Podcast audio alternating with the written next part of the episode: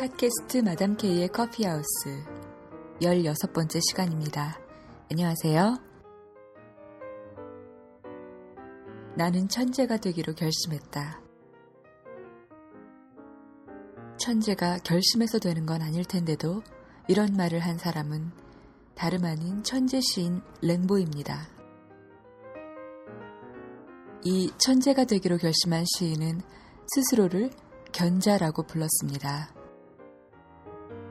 견자에 대한 설명은 이창동 감독의 영화 시에 나오는 말로 대신할 수 있을 텐데요.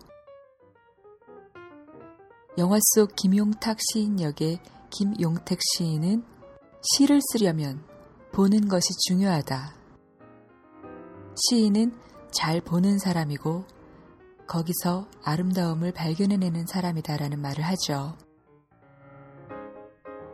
그 어디에도 새로운 것은 없지만 예사로운 것들을 잘 보고 그것에 의미를 부여해서 전혀 새로운 낯선 언어로 표현하는 것이 시인을 비롯한 예술가들이 하는 일이겠죠. 이른바 낯설게 하기. 제가 이번 주에 만나고 온 분은 커피리브레의 서필훈 님입니다. 서필훈 님은 20살이 되던 해에 시를 쓰기 위해서 1년 동안 칩거한 적이 있었다고 합니다. 하지만 결국 너무나 뛰어난 시인들의 작품을 보며 꿈을 접었다고 합니다. 그야말로 그가 좋아하는 영화 나초 리브레의 수도사 레슬러 나초의 대사, 하나님은 왜 제게 레슬링에 대한 열정과 거지 같은 재능을 함께 주셨나요? 가 떠오르는 대목입니다. 커피 리브레는 마포구 연남동에 있습니다. 리브레가 있는 골목은 기다랗습니다. 긴 골목의 한쪽으로는 높다란 아파트들이 빽빽이 줄맞춰 세워져 있고 다른 한쪽에는 낮은 집들과 작은 가게들과 그것들 사이로 난 좁은 골목길들이 아무렇게나 늘어져 있습니다. 한 골목 안에 좌우 풍경이 그렇게 다른 것이 신기하면서 마치 그 골목 자체가 낯설게 하기를 시도하고 있는 하나의 작품 같다는 생각도 듭니다. 그리고 그 골목 안에 리브레가 있는 것은 우연이 아니라는 생각도. 언뜻 담벼락 뒤에 숨어서 얼굴만 살짝 내밀고 있는 것 같이 보이는 나초의 파란 가면만이 덩그러니 매달려 있는 것 말고는 아무런 사인도 없는 그곳이 무엇을 하는 곳인지 겉만 보아선 아는 사람 말고는 알 길이 없습니다. 속이 들여다보이지 않는 불투명 유리문을 당겨서 안으로 들어서면 제일 먼저 나타나는 것은 에드워드 호퍼의 그림 푸른 저녁입니다. 아니, 그 그림 속의 피에로입니다. 그리고 이어지는 낯선 오브제들, 오래된 피아노, 프리다 칼로, 그리고 체 게바라. 그러니 안으로 들어갔어도 그것이 무엇을 하는 곳인지 쉽게 알 길이 없을 수도 있습니다. 한 구석에 에스프레소 머신과 로스터기들을 보기 전까지는. 그렇게 서필훈님이 선택한 낯선 언어들로 쓰여진 시, 리브레. 가만히 앉아서 리브레를 읽어봅니다. 울고 있을지 웃고 있을지 진짜 표정을 알 길 없는 나초의 복면과 호퍼의 피에로. 성인이 되어서도 페르소나 없이 산다는 것은 순수가 아니라 미성숙이라고 누군가 말했듯이 가면을 벗은 자의 얼굴은 스스로에겐 자유일 수 있으나 상대에겐 당혹스러운 것이 될 수 있으므로 가면은 내 방으로 돌아갔을 때에만 벗겠다고. 그렇게 나초의 가면 뒤에서, 피에로의 분장 뒤에서 서필훈님이 말하고 있는 것 같습니다. 잘 놓여져 있는 것인지 그냥 내팽개쳐져 있는 것인지 애매한 낡은 피아노는 두드려 본들 아무런 소리도 내지 않을 것처럼 오래되어 보입니다. 왜 저런 피아노를 저곳에 두었을까 하는 생각이 듭니다. 그러다 문득 누군가 언젠가 제 아름다움을 발견해 주길 바라면서 그곳에 그렇게 그 피아노가 있다는 생각이 들면서 얼마 전 읽은 재즈 피아니스트 텔로니우스 멍크의 말이 떠오릅니다. 새로운 음은 어디에도 없다. 모든 음은 이미 건반 위에 있다. 그러나 하나의 건반에 의미를 부여하면 그것은 다른 소리를 낸다던. 그리고 프리다와 체. 혁명적인 예술가 프리다 칼로. 예술적인 혁명가 체 게바라. 목적지가 없으니 어디쯤 와 있는지 모른다는 서필훈님. 어제까지 나를 사로잡았던 강렬한 감정은 오늘 어디로 사라지는 건지, 그 명멸하는 것들의 서늘한 아름다움이 신기하다고 말하던 그.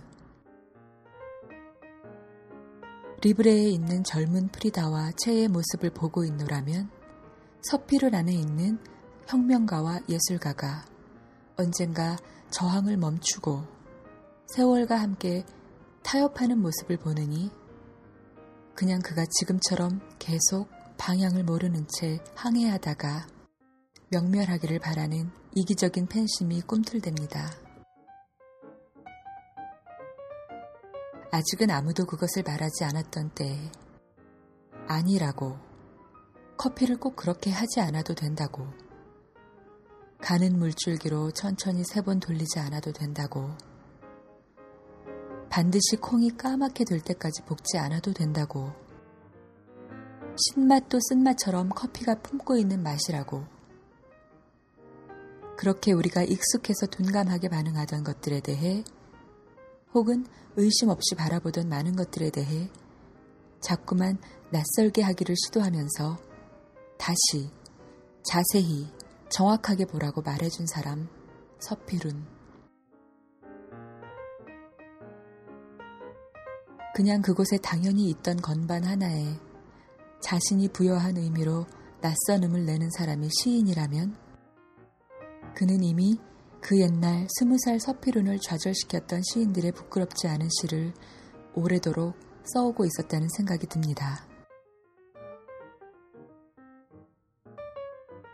지금은 리브레를 떠나고 없는 김병기 님이 언젠가 제게 들려주었던 피룬 형님께 존경한다고, 형님은 천재라고 말하고 말았다던 그 고백이 생각납니다. 천재란 단지 뛰어난 사람이 아니다. 그는 각고의 노력을 할 수 있는 사람이다. 단순히 성실한 정도를 넘어서 미칠 듯이 노력하는 사람이다. 이 말은 바로 천재가 되기로 결심했다면서 랭보가 했던 말입니다.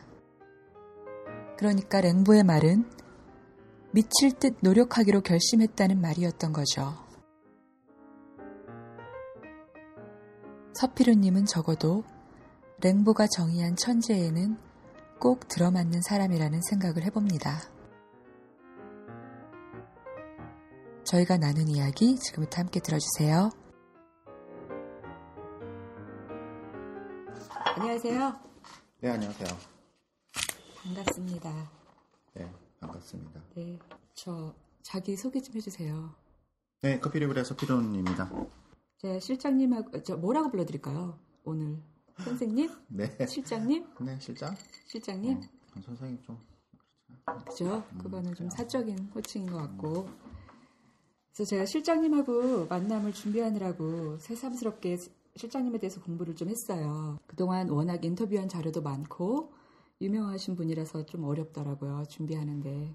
왜냐면 뭘 물어봐도 새로울 게 없다는, 그 우리 좀 뻔하지 않게 해야 돼요. 오늘. 네. 제가 그래서 이럴 때 쓰면 좋을 것 같은 방법을 고안해낸 게 있어요. 그동안 선생님이 대외적으로 해오셨던 말들, 그 중에서 인상적인 말들을 뽑아서 그걸 가지고 지난 시간을 좀 되짚어보는, 제가 실장님이 쓰셨던 글을 읽을 거예요. 그리고 바로 이어서 질문을 하는 거죠. 시작할게요. 네. 커피 일을 막 시작했을 때 일이다. 세상에서 제일 무서운 점장님이 잠깐 자리를 비워 혼자 룰루랄라 설거지하다가 점장님이 아끼는 잔을 깼는데 심장이 쫄깃해져서 다시는 원상 회복이 되지 않았다. 세상에서 제일 긴 얼마 후 돌아오신 점장님께 말씀드렸더니 다친 데는 없냐고 먼저 물으셨다. 나는 그 깨진 컵을 버리는 대신 가방에 고이 넣어 집으로 가져와 가장 잘 보이는 책장에 놓고 영영 잊지 않으려 치우지 않았다. 그런 절실함, 내겐 커피다. 이런 글 쓰신 거 기억나시죠? 네. 안암동에 있는 보헤미안에서 커피를 처음 시작하셨는데요. 그리고 그곳에서 한 5년 정도 시간을 보내고 나와서 병기 씨와 함께 리브레를 만드신 거죠. 네. 리브레를 만들고 또 다시 한 5년에 가까운 시간이 흘렀어요. 지금 와서 이렇게 돌아보는 어떤 소회? 그런 게 좀 궁금해요. 저는 굉장히 운이 좋고 복받은 사람이라고 생각해요. 처음에 들어갔던 직장이죠. 근데 그곳에서 너무나 많은 것들을 배웠고, 최영숙 점장 통해서 커피에 대한 태도, 가치 이런 것들 물론 기술적으로 굉장히 많이 배웠지만, 제가 사실 더 의미 있다고 생각하는 거는 그 점장님께서 보여주셨던 커피에 대한 태도나 이런 것들이 아니었나, 어떤 무형의 어떤 가르침을 주셨다는 생각해서 제 커피 인생이 이제 시작된 곳이고, 네. 굉장히 따스한 느낌이 남아있는, 항상 힘이 되는 시간들, 지금 생각해봐도 그때를 굉장히 잘 견디고 넘어오고 그 안에서 많은 자양분을 얻었고, 그렇기 때문에 생각만 해도 굉장히 힘이 되는 그런 따스한 시간들이에요. 그리고 그 다음 글이에요. 이건 아마 보헤미안을 떠나면서 썼던 글인 것 같아요. 엄청난 계획과 대단한 포부가 있어서 보헤미안을 떠나는 것은 아니다. 가장 큰 이유는 그간의 데이터와 테스트들을 토대로 좀 더 집중적이고 체계적으로 공부를 하고 싶어서다. 나라고 카페를 차리고 싶은 욕심이 왜 없었겠는가. 하지만 지금 나에게 가장 절실한 것은 멋진 카페가 아니라 그것을 위한 준비와 공부라고 결론 지었다. 아직 자리를 알아보지도 않았지만 홍대 인근 구석에 작은 사무실을 한 켠 얻어서 들어갈 생각이다. 커피 일하면서 내가 쓴 돈이 벌은 돈보다 훨씬 더 많다. 내게 지금 남은 것은 1,000만 원짜리 적금과 라마르조코, 매절로보 이게 전부다. 이걸로 사무실 얻어서 책과 커피 속에 파묻혀 지낼 것이다. 네. 기억나세요? 그러게요. 아마도 이때만 해도 리브레에 대해서 지금의 리브레 모습 같은 이런 구체적인 실체에 대한 아이디어가 없었던 것 같아요. 작업실 차리는 기분으로 하셨던 것 같아요. 그러니까 어떻게 보면 실장님의 의지와 상관없이 리브레가 이렇게 자기 혼자 빠르게 성장한 면도 있지 않을까? 이런 생각 들어요. 맞아요. 들여놓는 순간 돌아가기 시작했어요. 어떻게 보면 굉장히 커졌죠. 카페도 내고, 네, 두 개 있잖아요. 예, 생도 창고도 만들고, 사실 딱 그만큼 엄청나게 천문학적인 부채가 생겼어요. 정말요? 천문학적이에요? 나는 한 번도 그런 돈을 만져본 기억이 없는데. 어떻게 미래는 보이세요? 저는 원래 무슨 구체적인 목표, 매출액이라든가 앞으로 뭐가 되겠어, 한국 최고의 이런 거를 생각해 본 적이 정말 단 한 번도 없어요. 그냥 쳇바퀴만 열심히 구를 뿐. 저한테는 이제 그런 게 어떤 커피리브레 하는 것이 당연히 회사니까 수익 내야 되고 굉장히 중요하고 빨리 빚도 좀 갚고 싶고, 어떤 그런 정신적인 스트레스로부터 좀 벗어나서 내가 좀 사고 싶은 생도도 좀 여유 있게 사고 싶고 이런 거 분명히 있지만, 저한테는 그거는 조금은 부차적인 것 같고, 내가 하고 싶은 커피를 어떻게 내 마음에 들게 잘 할 수 있느냐, 이런 게 아직까지도 좀 정신을 못 차린 거긴 한데, 그런 게 저한테는 굉장히 중요해요. 근데 실장님이 하고 싶은 커피는 뭐예요? 이제 저는 아주 어려서부터 굉장히 자유분방하게 살았어요. 약간 학교 다닐 때 공부는 잘했어요. 머리가 좋았나 봐. 하지만 굉장히 많은 말썽들을 부리면서 자랐어요. 근데 그때나 지금이나 저는 부러워한 사람들 딱 한 부류예요. 돈 많고 뭐 권력이 세고 뭐 이런 사람들 한 번도 부러워해 본 적 없고, 저는 딱 하나, 예술가들, 그들의 재능, 노래를 부르던 그림을 그리던 자기가 갖고 있는 어떤 영감들을 표현해내고 그런 것들을 통해서 다른 사람들과 소통하고 감동을 주고. 근데 저는 이제 막 그런 재능이 없다고 생각을 하니까. 근데 되게 안타까운 거는 그런 거지. 제가 굉장히 좋아하는 뭐 나초 리브레 대사 중에 뭐 왜 하늘은 저에게 레슬링에 대한 열정과 그지 같은 재능을 같이 줬느냐 이런. 근데 제가 생각하는 게 정확하게 딱 그거예요. 그러니까는 저는 예술을 굉장히 좋아하고 그런 것들 어떤 게 좋은 건지 안 좋은 건지 뭐 저의 그거에 대한 어떤 저의 기호나 취향 같은 것도 사실 어느 정도 확립이 되어 있고, 근데 정작 그런 것들을 할 수 있는 재능은 없는 거지. 그러니까 더 시기 질투가 나는 거예요. 어떤 인터뷰 하신 자료를 보니까 서필훈을 커피로 예술하는 뭐 커피인 이런 표현도 누가 썼던데, 예술가 안 부러워하셔도 될 것 같아요. 이 커피 안의 열정과 재능을 보면. 여기서 겸손하게 과분한 칭찬입니다 이렇게 얘기해야겠는데, 뭐 사실 되게 기분은 좋아요. 근데 저는 굉장히 또 이렇게 나르시스트적인 있어요? 성향이 심해요. 좀 제가 마음에 들지 않으면 남들이 아무리 칭찬을 하고 그래도 저한테는 아무 위로가 되지 못하고, 반대로 제가 굉장히 마음에 들고 그러면 남들이 뭐 알아주지 않거나 뭐라고 그래도 저는 너무너무 신이 나서 그냥 해죽거려요. 저는 제가 즐겁고 만족하고 이런 게 저는 굉장히 중요해요. 다음으로 넘어갈게요. 네. 나는 내 행복을 두고 남과 경쟁하지 않는다. 이런 말을 SNS에 쓰셨어요. 아마 병기 씨랑 함께 청계천에서 사온 페인트를 직접 칠하고 리브레를 이제 오픈할 때 기계들을 손보고 포포의 그림을 리브레에 걸었던 그날 저녁에 행복한 마음으로 썼던 글인 듯해요. 지금 리브레를 운영해 나가는 데 있어서 실장님을 끌고 가는 힘이랄까, 가장 중요하게 생각하는 가치 뭐가 뭘까요? 사실은 뭐 그 말도 그 방금 전에 이야기했던 거에 연장선상인 것 같아요. 그러니까는 아주 뭐 거칠게 이야기하면 뭐 남 신경 안 쓴다 뭐 이런 거죠. 뭐 나만 좋으면 행복하면 된다 뭐 이런 건데. 그 뭐 가치 뭐 구체적으로 뭐 우리는 어떤 회사 이념을 갖고 있고 뭐 비전 미션을 갖고 있다. 사실 홈페이지 만들면서 막 일부러 만들긴 했지만 그런 거 자체가 있지를 않았어요. 그리고 사실은 제가 앞으로 커피를 계속 할 거라고 생각하지도 않았어요. 언제 그만둬야겠다라고 생각한 적도 없지만, 저한테는 지금 너무 재밌고 뭐 이러니까 하는 거고, 그렇기 때문에 저는 뭐 어떤 사람들이 뭐 굉장히 뭐 회사를 뭐 오래 잘 해야 된다 이런 얘기 하면은 좀 약간 답답한 마음이 먼저 드는 게, 네. 모든 거는 생로병사 하는 거고, 제가 굉장히 좋아하는 표현 중에 하나가 명멸한다라는 표현이 있는데, 세상의 모든 것들 뭐 생명체도 그렇고 뭐 물건들, 그리고 사실 굉장히 신기하게 생각하는 거는 어떤 감정들, 굉장히 자기가 너무 좋아하고 뭐 싫어하고 이런 슬퍼했던 여러 가지 인간의 감정들이 없었다가 생겨나서 굉장히 고조됐다가 또 어떤 이유에서 도대체 그게 다시 사그라드는 건가, 이런 것들을 아주 어렸을 때부터 굉장히 저는 관심이 많았어요. 진짜 어려서부터 그렇게 심오한 생각을 했어요? 아니, 되게 신기하잖아요. 왜 신기하죠. 갑자기 네. 좋아하는 마음이 생겼다가 네. 왜 또 어느 이유에선가 그런 것들이 사그라지는 걸까? 그러니까. 거짓말처럼. 그런 거 그냥 어려서부터 너무 신기하다고 생각을 했었어요. 근데 뭐 저는 그렇기 때문에 회사도 뭐 얼마든지 사라질 수 있고 또 적당한 때 뭐 사라져줘야 간지나지 않나 이런 생각하고 있어요. 그래갖고 뭐 어떤 구체적인 가치를 두고 커피리브레를 뭐 이렇게 추동시켜 나간다 이런 건 없어요.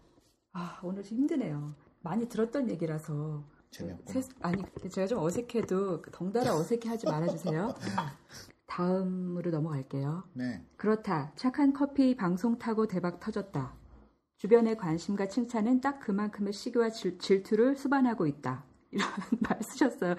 주변의 시기 질투를 느끼세요?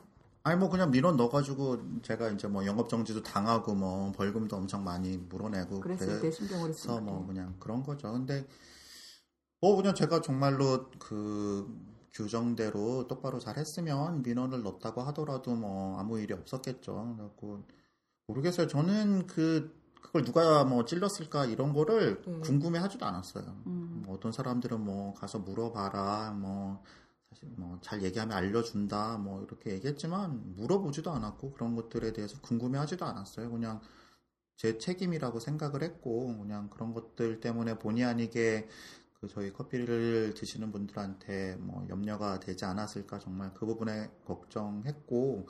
또 그 프로그램이 사실 뭐 저는 엄청난 수혜자입니다. 근데 뭐 착한 커피의 어떤 판정 기준이라든가 또 이제 사실 이제 그런 것들을 재미를 위해서 극적인 요소를 도입해서 이제 다른 업체들을 좀 구체적으로 좀 약간 폄훼하는 그런 내용 비교 대상 예 그렇게 그렇죠? 있었던 거에 대해서 저는 굉장히 사실 좀 죄송하고 불편한 마음을 갖고 있습니다. 뭐 제가 의도했던 것도 아니고. 또 사실 그런 시각이 맞지 않는 것도 많거든요. 그리고 뭐 좀 잘못 전달된 것도 많고 뭐 신선한 커피는 신맛이 있다 뭐 이런 것도 사실 뭐 얼토당토하지 않고 뭐 좀 과장되거나 뭐 지나치게 제가 이제 좀 너무너무 착한 사람이 되어서 사실 뭐 굉장히 어울리지 않는 옷을 입은 것처럼 뭐 그런 거 되게 많죠. 네. 그래갖고 네. 리브레는 하여튼 어찌됐건 그 방송 이전과 이후가 참 많이 달라졌을 것 같아요.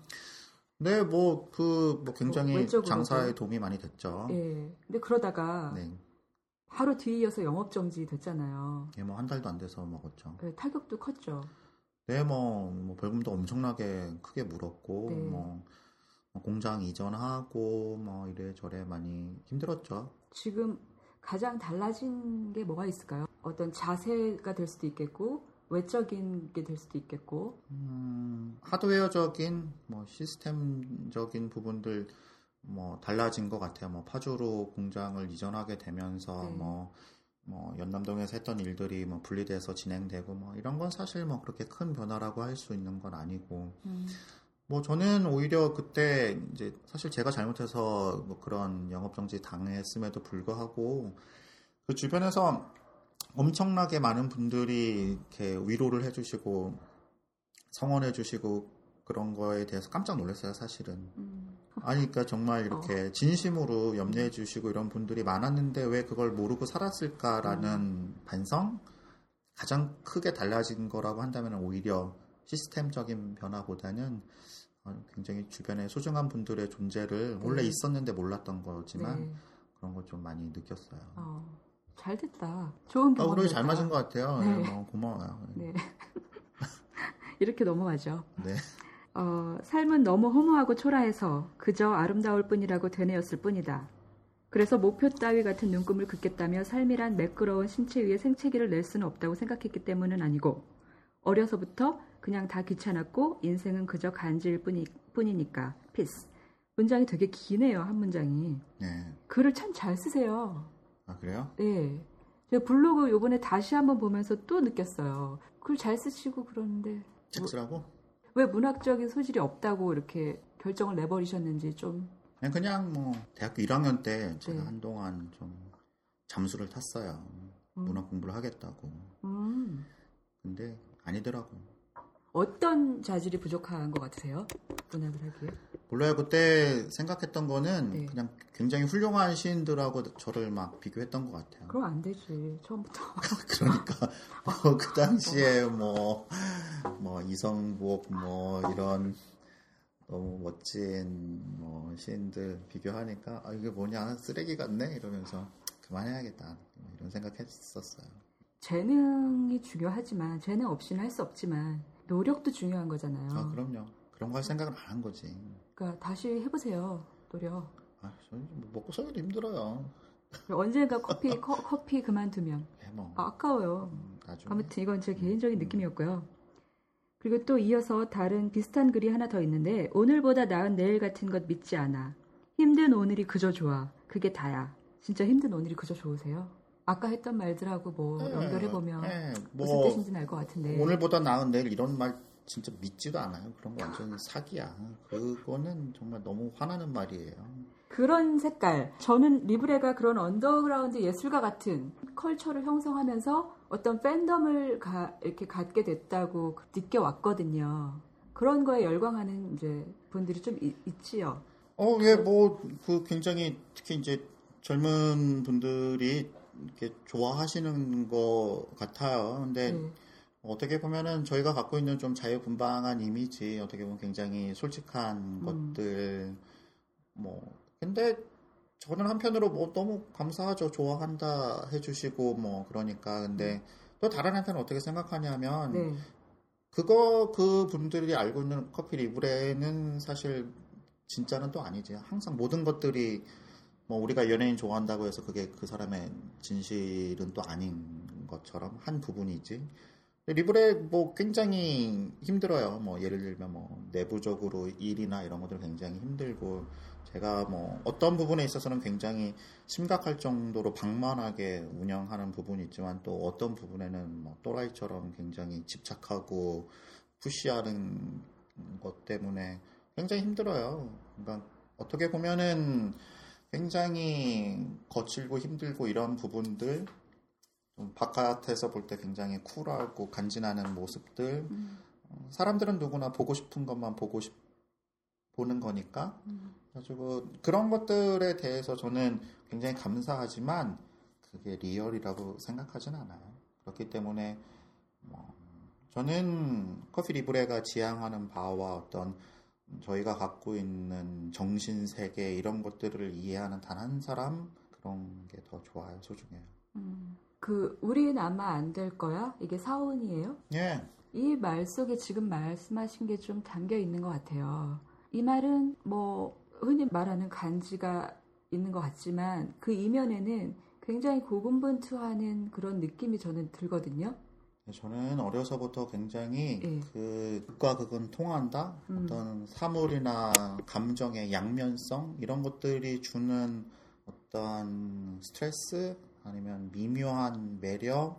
이런 것들에 아주 열광했었어요. 어떻게 이렇게 고통스러운 감정이 비러스윗하다는 표현이 그런 것처럼 정말 다시 되돌리기 싫을 정도로 고통스러웠던 시절과 감정들이 또 한편의 어떤 아주 미묘한 쾌락과 이런 즐거움, 보통의 감정 상태에서는 느낄 수 없는 해안 같은 것들을 줬는가에 대한 또 굉장히 그런 거 많았어요. 근데 정말 많은 것들이, 세상 일이 그렇게 보면은 그런 부분 있는 것 같아요. 그러니까 장난처럼 이야기하면 우린 안 될 거야 아마라는 거는 우리 사원으로 삼은 이유가, 우리는 무조건 목표 달성 100%다. 매일매일이 잘 안 됐으니까, 그날의 일이 다 끝나지 않았고 하던 일이 항상 제대로 되지 않으니까 우리는 목표 100% 달성이야 항상.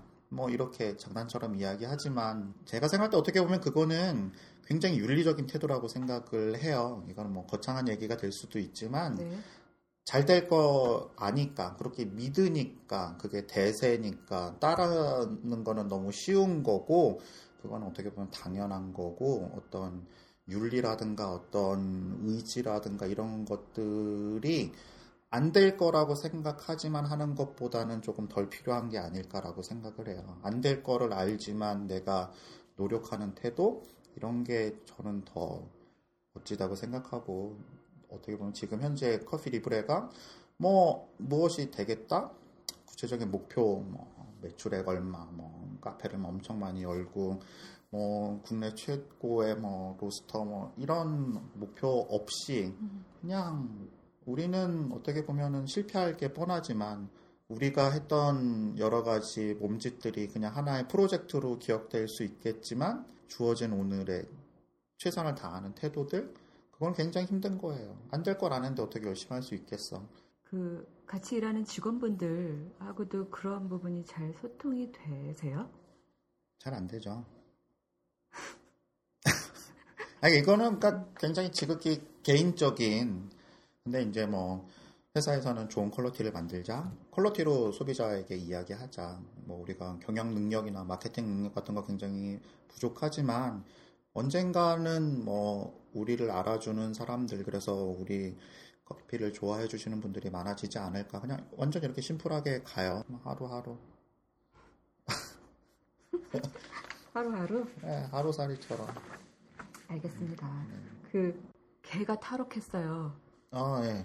행운을 빈다고 하셨는데 리브레의 얼굴이었던 병기 씨가 리브레를 떠났어요. 근데 제 생각에는 뭐 굉장히 쓸쓸하실 것 같아요. 누구보다 실장님이. 병기 씨는 그냥 단순한 직원이 아니었죠.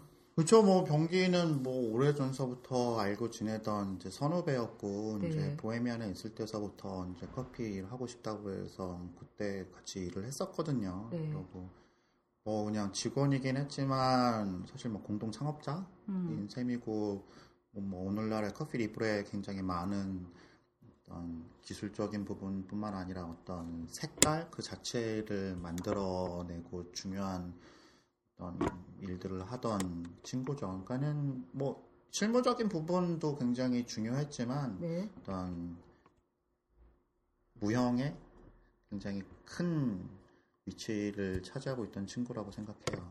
그러니까 그래서 어떻게 보면 그 아까 잠깐 언급했던 그 방송 있잖아요. 네. 먹거리 엑스파일. 네.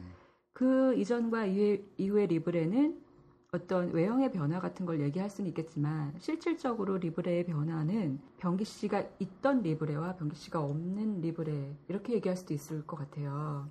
네, 일단 맞아요. 병기 씨가 하던 일들이 리브레에서 굉장히 이렇게 좀 비중이 큰 업무들이 아니었나요? 해외 업무라든가 사람들과의 관계라든가. 그래서 조직에서도 어떤 변화가 필요할 것 같은데 선생님이 힘드실 것 같아요. 해외 업무도 많이 하셔야 될 거고 더. 뭐 그 제가 생각할 때도 뭐 그 방송 이전과 이후의 변화라는 거는 제가 느끼기에는 양적인 변화이기 때문에, 네. 그렇게 큰 변화라고 생각하지는 않습니다. 근데 병기가 있을 때하고 없을 때는 굉장히 양적, 질적 모두에 있어서 큰 변화라고 생각을 하고 있고, 사실 제가 잘 못하고 하기 싫어하는 일들 많이 했거든요.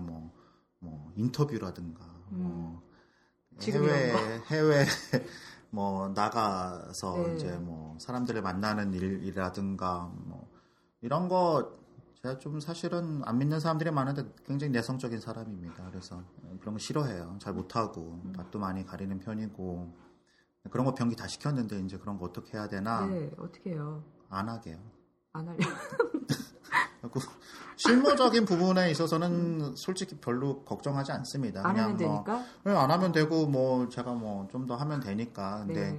이제 오히려 제가 굉장히 아쉽게 생각하고 걱정하는 거는, 뭐, 커피리브레가 갖고 있었던 굉장히 많은 무형의 자산들을 갖고 탈옥을 했기 때문에, 그런 게 조금. 자산을 갖고 타러 그래요? 자산을 갖고 나갔어. 무슨 자산? 아니 그냥 뭐. 김병기? 네. 뭐 농담이고. 네. 네. 저는 그런 변화에 있어서 굉장히 큰 변화고. 네. 그거는 그런 자리는 우리 다른 직원들한테는 굉장히 어떻게 보면 미안하지만 대체될 수 있는 자리는 아니라고 생각해요. 또 다른 직원들이 새로 들어오고 기존의 직원들이 더 훌륭하게 일해줄 것을 저는 믿지만. 그 사람이 갖고 있었던 고유의 색깔이나 이런 것들, 특히나 병기가 갖고 있었던 게 굉장히 워낙에 독특하고 컸기 때문에 그 부분은 영원히 빈 자리로 남아있게 되지 않을까. 근데 저는 그 공백도 굉장히 멋진 리브레의 한 여백이라고 생각을 해요. 여백 좋아요. 여백이, 네. 좀 있는 거 참 좋은 것 같아요. 네. 네. 리브레는 금요 커피 되게 유명하죠. 뭘 유명해요. 그냥 뭐 수료생들 하는 거지 뭐. 그런가? 네. 제가 너무 좋아하는 거기 때문에 리브레에 있어서. 요즘 안 나오시잖아요. 죄송합니다. 매주 금요일 오전은 커피 세미나가 있는 날. 외국에 나간다거나 정말 큰일이 아니면 거의 빠지지 않고 계속 해온 모임이다. 요즘이야 찾아주시는 분들이 많아서 외롭지 않고 거의 파티 분위기인 경우가 대부분이지만 보헤미안에 있을 때는 아무도 오지 않아서 커피를 나 혼자 한 경우도 많았다. 덕분에 매주 목요일마다 새벽까지 로스터 앞에서 보내고 있지만 그마저도 내겐 행복하고 더 없는 배움의 시간들이다. 연결되는 이야기인데 다른 날 쓰신 거예요. 커피가 끝나면 난 다시 음악을 튼다. 바쁜 사람들은 작별을 고하고 남은 사람들은 수다를 떨거나 에스프레소 머신으로 커피를 뽑고 테스트를 한다. 나는 나대로 놀거나 일을 한다. 우리는 왁자지껄 놀다가 점심 먹으러 간다. 이렇게 커피리브레의 금요일 오전은 흘러가고 있다. 이 리브레의 금요일을 너무나 좋아했던 사람으로서 제가 이 리브레의 금요 커피이 앞으로도 오래도록 지속되길 바라는데요. 이거는 안 없어지는 거죠? 네. 리브레가 있는 한. 네. 커피를 이렇게 오래 이렇게 많이 실장님처럼 하면 어느 정도 실력이 되는 건지 그런 짐작도 할 수 없거든요. 어떠세요? 이제는 어떤 생두든 정확하게 평가를 할 수 있다 이런 자신 있으세요? 좀. 아, 없어요 아직도? 네. 그러니까 모르겠어요. 제가 그 커핑 잘하시는 그 외국 분들 만나면 네. 이렇게 뭐 하나라도 좀 배우고 싶어서 많이 귀찮게 하는 편이에요. 너가 아니지. 너 왜 이거 아니고 왜 이렇게 점수를 줬어? 네. 나는 이렇게 줬는데 이 커피에 대해서 어떻게 생각해? 뭐 어떤 거 같아? 뭐 근데 그때마다 느꼈던 게 굉장히 잘하는 사람이고 유명하고 막 오래 하신 분들일수록 너무 유연한 사고, 굉장히 어떻게 보면은 와, 상대주의적인. 너는 그렇게 느꼈니? 나 이렇게 느꼈어. 아 그래, 너 좋아. 그 처음에는 아 그냥 내가 물어보는 게 귀찮은가? 이런 생각을 할 정도로. 근데 제가 이제 뭐 고수가 돼간다, 그래서 나도 닮아간다 이런 건 아니겠지만, 뭐 저는 물론 커피 교육할 때는 어떤 굉장히 객관적인 기준을 통해서 뭐 커핑하는 방법 뭐 이런 것들에 대해서 이야기하고 있어요.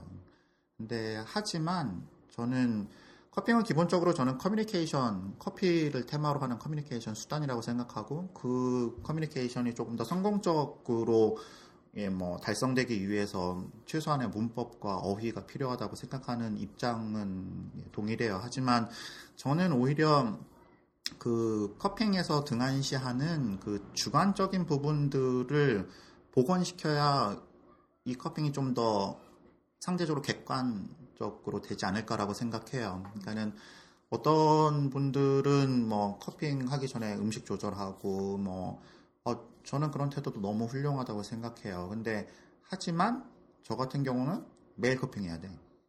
뭐 그랬을 때 뭐 맛있는 거 뭐 삼겹살? 뭐 맛있는 매운탕 안 먹을 수 없어요. 네. 근데 저한테는 그게 객관성인 거예요. 매일매일 해야 되는 거.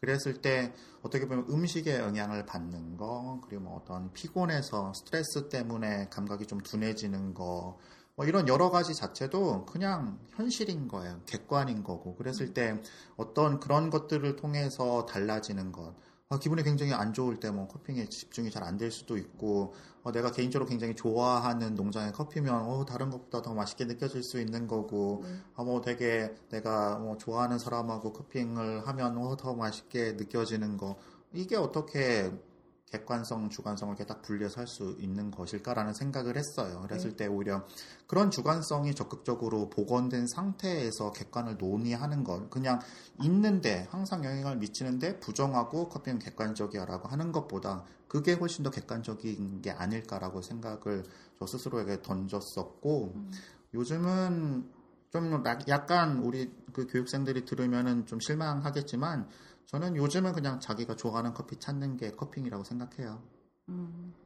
자기가 맛있는 커피, 자기가 우리 고객에게 보여주고 전달하고 싶은 커피를 찾는 거. 근데 찾을 때 뭐 이제 예를 들면은 뭐 요새 가격 비교 사이트도 있고, 뭐 전문가들의 리뷰도 있고, 뭐 다른 사람들의 평가도 있고, 그런 것들을 통해서 물건을 살지 안 살지, 이 음식점에 갈지 안 갈지를 결정하는 것처럼, 저는 어떤 커핑의 테크닉이라는 게 어떻게 보면 그런 게 아닐까. 결국은 판단은 자기가 하는 거고. 지금 말씀하신 거 산지에서 생두 평가할 때도 동일하게 적용할 수 있어요? 어떻게 보면은 제가 먹고 싶은 커피, 제가 팔고 싶은 커피를 사는 거예요.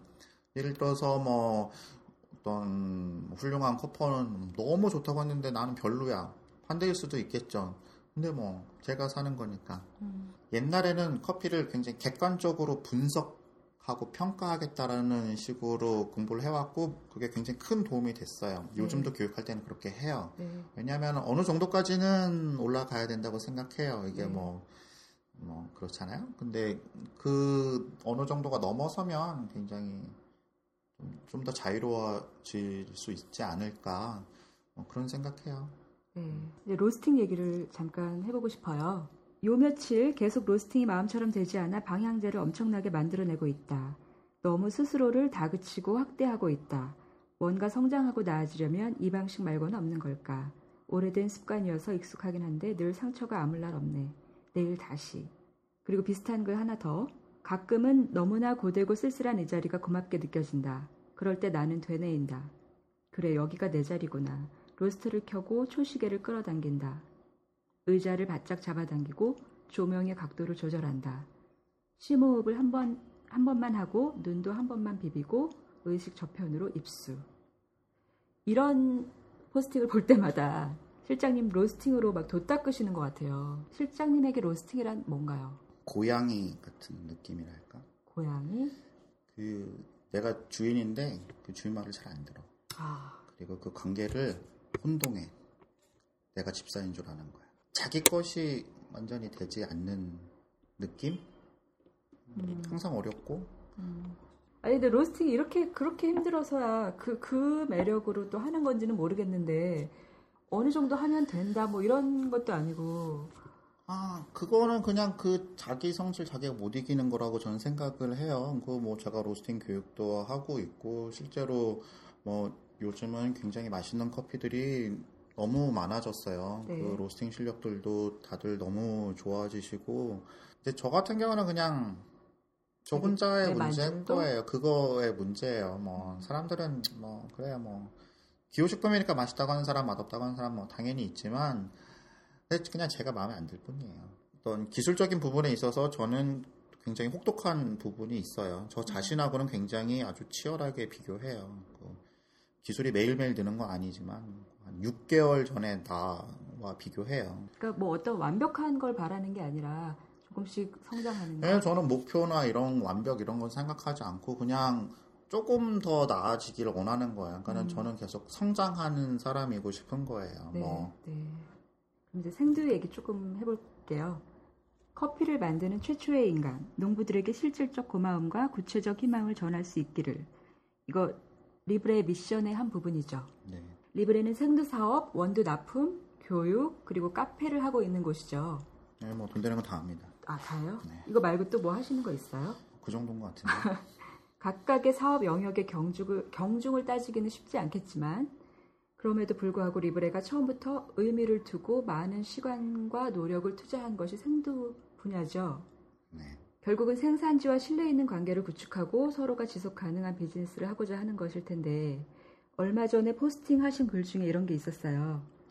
다이렉트 트레이드 이제 4년차가 되어가는데도 모든 것을 컨트롤하기는 여전히 힘들군. 생각하지 못했던 크고 작은 사고가 터지고 있으니 신뢰 떨어지면 비즈니스고 뭐고 못하는데 자꾸 도발하네. 뭐 내년에 한 농장 하나 잘려 나갈 듯 이런 거였는데 다이렉트 트레이드의 경험이 없는 입장이지만 저는 그냥 생각만 딱 해봐도 너무너무 어려움이 많을 것 같아요.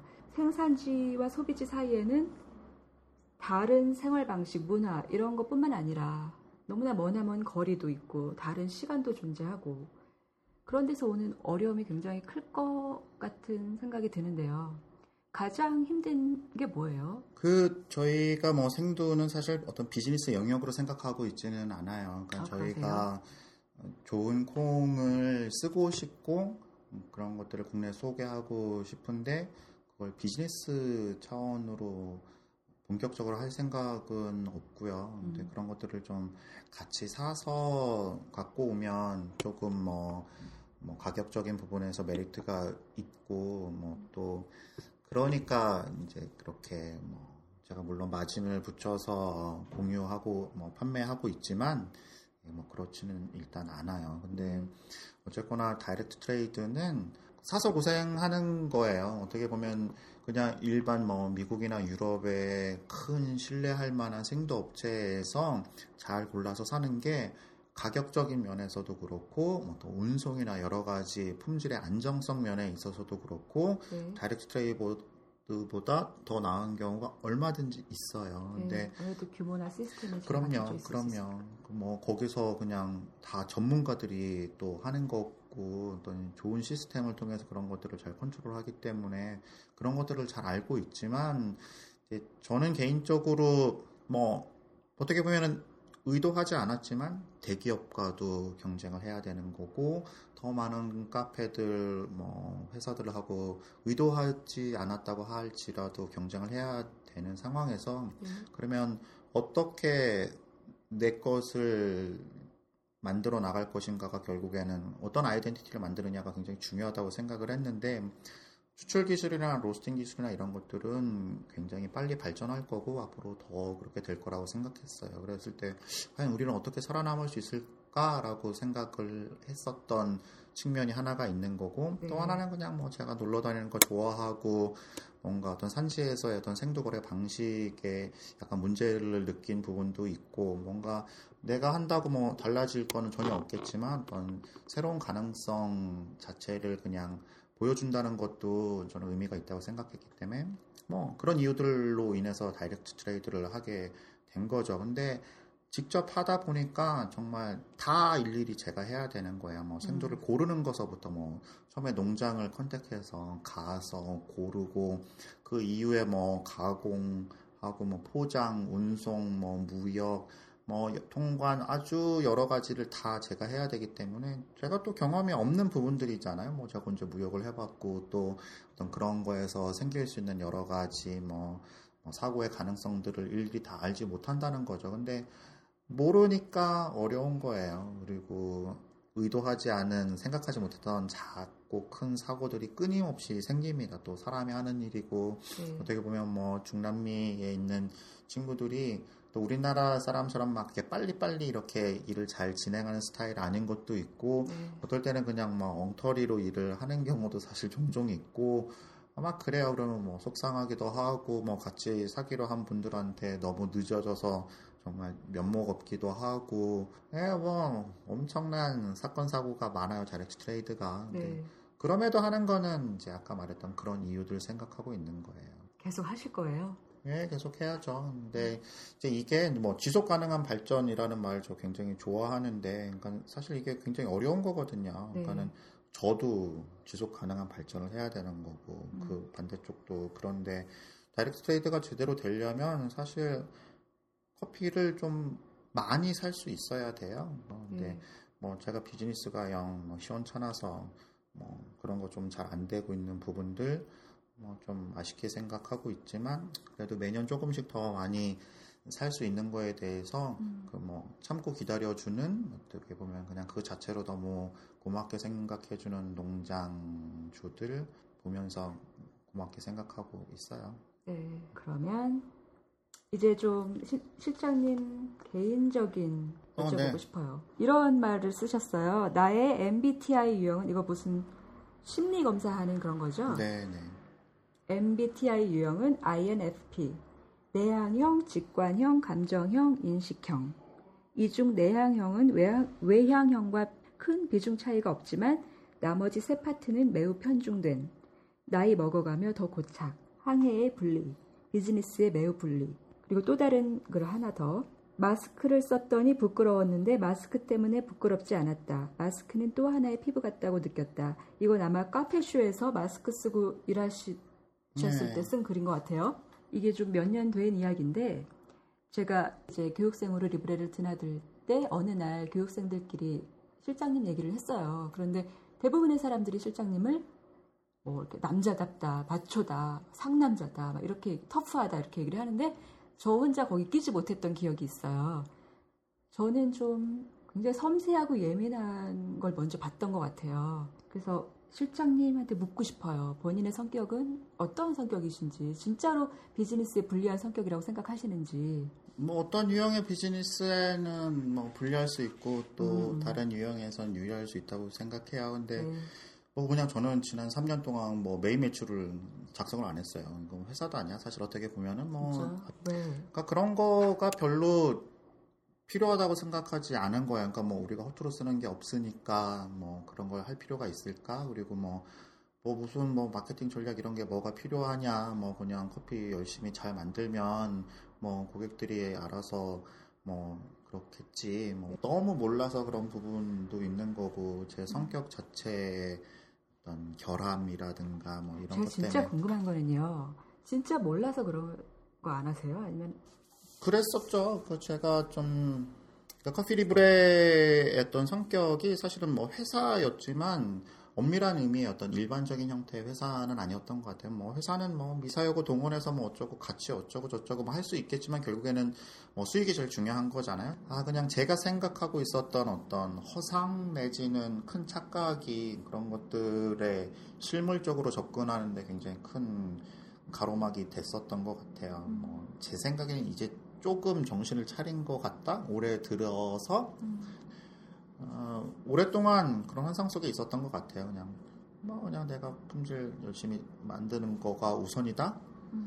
최고의 마케팅이다. 뭐 물론 품질이 최고의 마케팅인 거 맞겠지만, 근데 어떤 소비자들과의 어떤 그 간극을 어떻게 메꿀 것인가에 대해서는 굉장히 게으르게 소통하려고 하는 노력 많이 안 했던 것 같아요. 뭐 내가 만들었는데 뭐 이 정도까지만 생각을 했다는 점에서 회사로서의 기본이 안 돼 있었던 게 아닐까. 뭐 그걸 약간 문제라고 자각을 하고 계세요 지금? 아, 네, 자각하죠 이제. 그럼 약간 달라지겠네요 리브레 앞으로?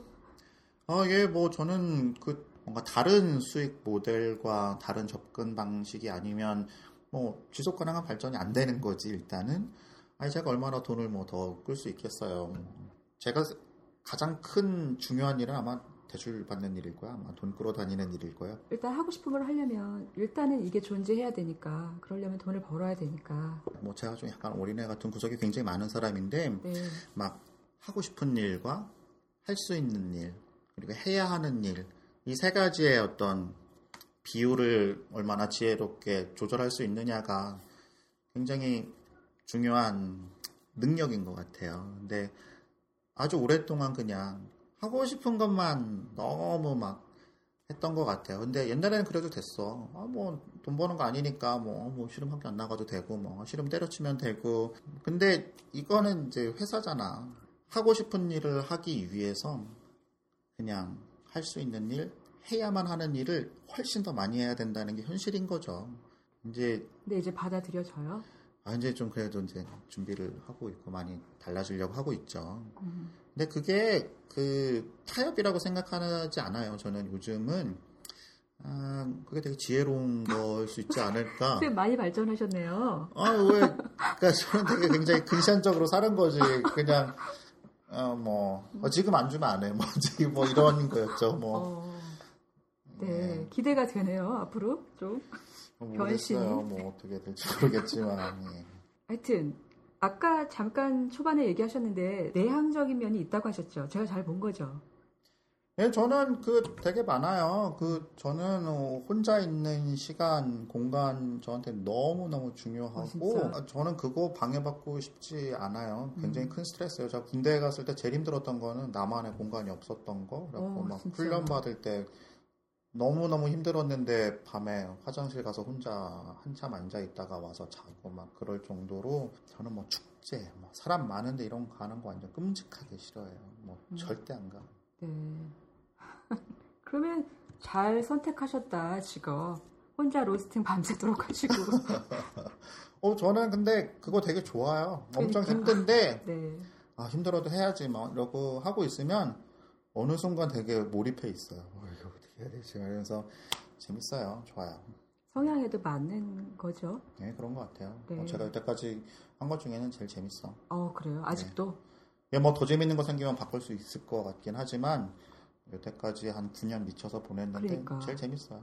지금 보헤미안에서 커피를 시작한 후 횟수로 9년? 내년이면 10년? 그 정도 되는 것 같아요. 그러면 지금 방금 하신 말씀에 이어서 이런 질문 해도 될 것 같은데 아직도 실장님에게 커피가 절실함이에요? 예, 좀 그런 것 같아요. 그 절실함의 의미라는 게 뭐 여러 가지 있을 수 있겠지만, 네. 일단 제가 너무너무 좋아하니까 당연히 절실한 거기도 하고, 여전히 내 것이지 않으니까, 여전히 어렵고, 뭐 이것 때문에 내가 먹고 살고 있는 거기도 하고, 그냥 그 자체로 너무 좋으니까. 절실한 거는 굉장히 소중한 거잖아요. 네. 대체될 수 있는 게 아니잖아요. 절실하다라는 거는. 예, 뭐 절실하다는 표현 좋아해요. 네. 저한테는 절실합니다. 커피가. 네. 그러면 지금 이제 내년이면 10년인데 커피하는 서필은 커피 업계에서 어디쯤 와 있다고 생각하세요? 저는 목적이 없기 때문에 어디라고 이야기할 수 없다고 생각해요. 그냥 바다 위에 있을 뿐이에요. 당연히 이전에 비하면 더 많은 것들을 알고 있을 거예요. 근데 그냥 제가 느끼는 거는 뭐랄까, 바다에 나가는 사람이 항상 바다가 제일 무섭다? 라고 말했던 거 기억나요. 언제 어떻게 변할지 모르고 30년, 40년을 바다에서 지났어도 언제 어떻게 변할지 모르고 항상 어렵고 두려운 대상이라고. 뭐 저한테는 그러면서도 바다에 나가는 사람의 마음? 그러면 이제 마지막 공식 질문, 커피란? 그냥 뭐 절실함, 오해와 이해. 좀 너무 주입식 교육의 폐해를 우리 모두가 앓고 있는 거라고 생각하는데, 그냥 커피에 있어서도 그냥 뭐 그냥 좋은 거 나쁜 거 뭐 이런 식으로 이분법적으로 어떤 다양성들을 사장시키면서 판단하고 뭐 서열 짓고 이런 것들, 궁극적으로 커피가 기호식품이라는 것들을 모르고 하는 이야기가 아닌가라고 좀 우려스러운 점이 있어요. 뭐 저는 스페셜티 커피 하고 있는 사람이지만 뭐 인스턴트 커피나 뭐 프랜차이즈 뭐 이런 사람들보다 더 멋지고 더 우월하고 뭔가 더 고상한 일을 하고 있다고 생각하지 않거든요. 전혀. 저는 그렇게 생각하는 게 굉장히 좀 계몽주의적이고 그 소비자들에 대한 좀 안 좋은 자세라고 생각해요. 뭐 정말 뭐 시골의 할머니 할아버지가 밥 먹고 일하시다가 밥 먹고 뭐 되게 인스턴트 커피 한 잔 너무 맛있게 먹고 느끼는 행복에 대해서 그거는 거짓 행복이다, 잘못된 거다 라고 이야기할 수 있는 그 권위, 그 자신감은 도대체 어디에서 나온 것이고, 그런 것이야말로 과연 어떤 근거가 있는 것인가 한번 물어볼 수 있지 않을까. 조금 더 그냥 편하게 즐기면 안 되나? 이런 생각 많이 해요. 다른 거 인정하고 다양한 거 즐기고. 저는 뭐 스페셜티 커피 뭐 어떻게 보면 한국에서 조금 남들보다 조금 일찍 시작한 편이긴 하지만 저는 뭐 개인적으로 굉장히 강배장 커피에 대한 향수도 있고 어떤 좋은 커피라고 생각하고 있고, 뭐 이탈리아 에스프레소 전통에 대해서 굉장한 경외감을 갖고 있고. 저는 좀 사람들의 태도가 가끔 좀 너무 구획적이고 다른 사람들을 좀 굉장히 바보로 쉽게 만들어버리는 뭐 이런 식의 태도가 오히려 제대로 된 접근을 막는 게 아닌가, 뭐 이런 생각해요. 뭐 제가 제 주제 할 말인지는 모르겠지만 다 하셔놓고 이제 다 했어요. 네, 뭐 그래요. 뻔히야. 네. 뭐 이런 얘기야. 사실은. 이탈리안 커피의 어떤 부분이 그렇게 경외심을 갖고 계세요? 어떤 부분에?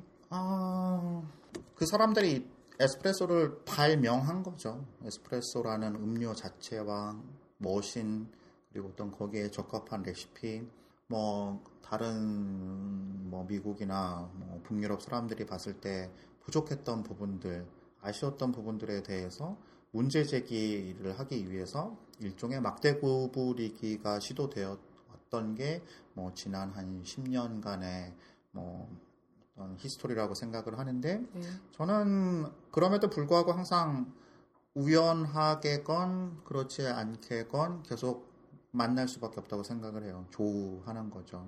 결국에는 그 에스프레소라는 음료의 카테고리를 만든 것 자체가 이탈리아 사람들이기 때문에 끊임없이 만날 수밖에 없지 않나. 그렇다고 한다면 저는 분명히 그거는 존경할 만한 가치라고 생각해요. 알겠습니다. 고맙습니다. 네, 고맙습니다. 예, 다 끝났어요. 이제 섭외해 주시면 돼요. 섭외 그 모모스 사장님랑 했으면 좋겠는데. 전화 한번 해볼까요? 지금 해야 돼요? 그러면 나중에 따로 해주실래요? 제가 한번 잘 꼬셔볼게요. 그러면 알려주세요. 알겠습니다. 네, 모모스 사장님 방송에 내보내야지.